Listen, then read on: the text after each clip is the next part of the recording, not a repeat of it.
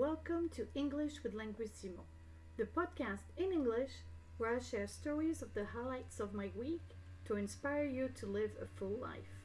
My name is Vanessa, I'm the founder and CEO of Linguissimo. Let's go! The voice of perseverance, la voix de la persévérance. Wow, not easy to be an entrepreneur. First, my computer broke down and I had to get another one. Next, I had problems with the podcast software. Then my podcast hosting account was blocked and I had to unblock it. Let me tell you this you really have to persevere if you want to get things done. Finally, everything is working well, so I'm happy to be with you again. The voice of being social, la voix du social. After three extremely busy weeks where I didn't have time for myself, I finally was able to relax last week and go out. On Tuesday, I had a business lunch. On Wednesday, I had lunch with a former student. On Thursday, I had lunch with a friend. And on Friday, I went to a business networking breakfast, as it was the week of small and medium enterprises. It feels so good to take time to share good moments with other people. The voice of celebration, la voix de la célébration. On October 5th, I did my first webinar and it went very well.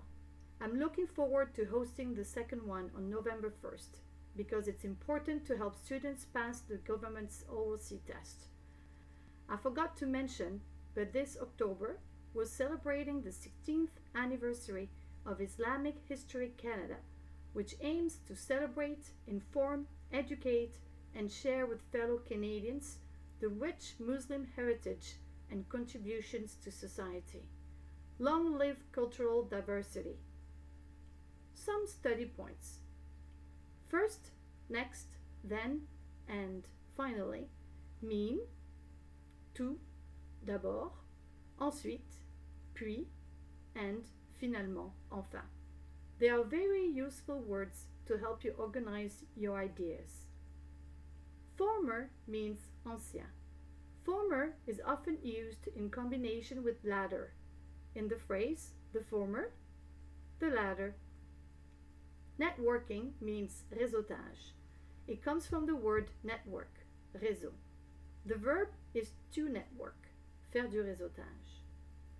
We often refer to SMEs when we talk about small and medium enterprises.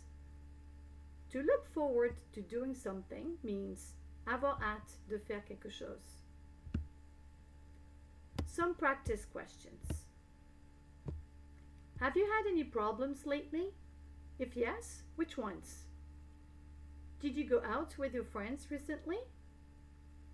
Do you participate in networking events? Do you have an SME?